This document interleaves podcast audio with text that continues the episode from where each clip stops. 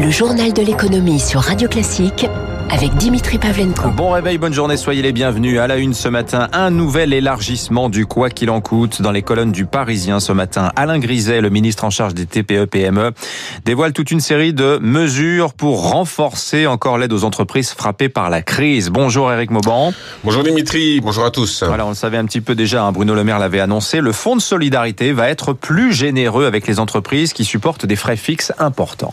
Voilà, cela concerne en particulier les exploitants de grandes surfaces Hein. Il y a les salles de sport, mais également les centres de vacances et toutes les activités indoor comme les bowling, les murs d'escalade, les grandes aires de jeu pour les enfants.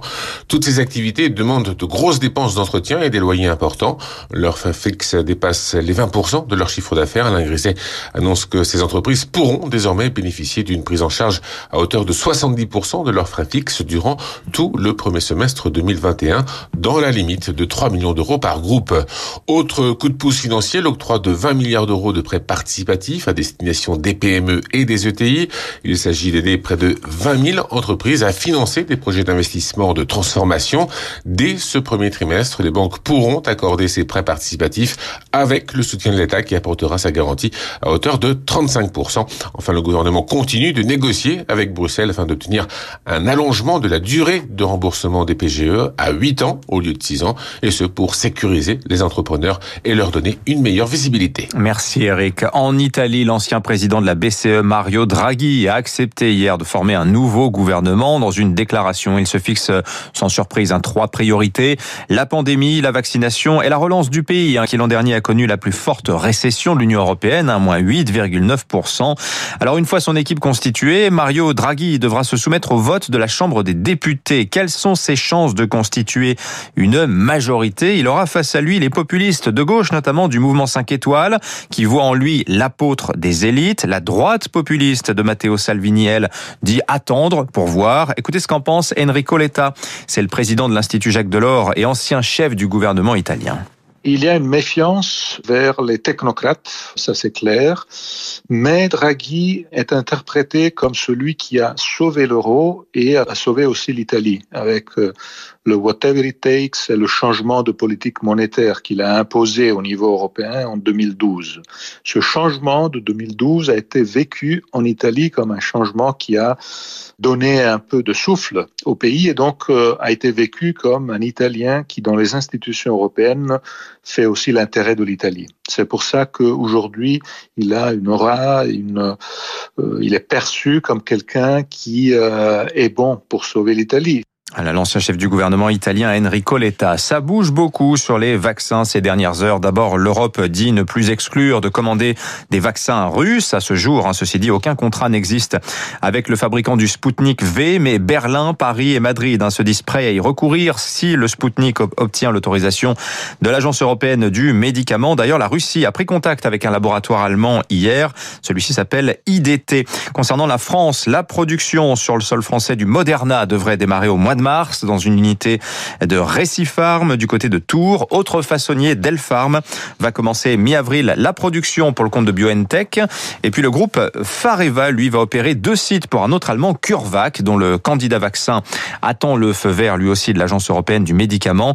CureVac qui a aussi annoncé euh, qu'il travaillait avec GSK sur les nouveaux variants. Enfin, au Royaume-Uni, l'université d'Oxford, elle, a commencé des essais pour tester différentes combinaisons de deux vaccins, en l'occurrence celui d'AstraZeneca et celui de Pfizer.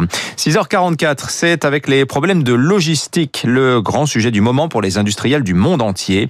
Depuis le début de l'année, les prix de nombreuses matières premières s'envolent, en particulier les métaux et les céréales.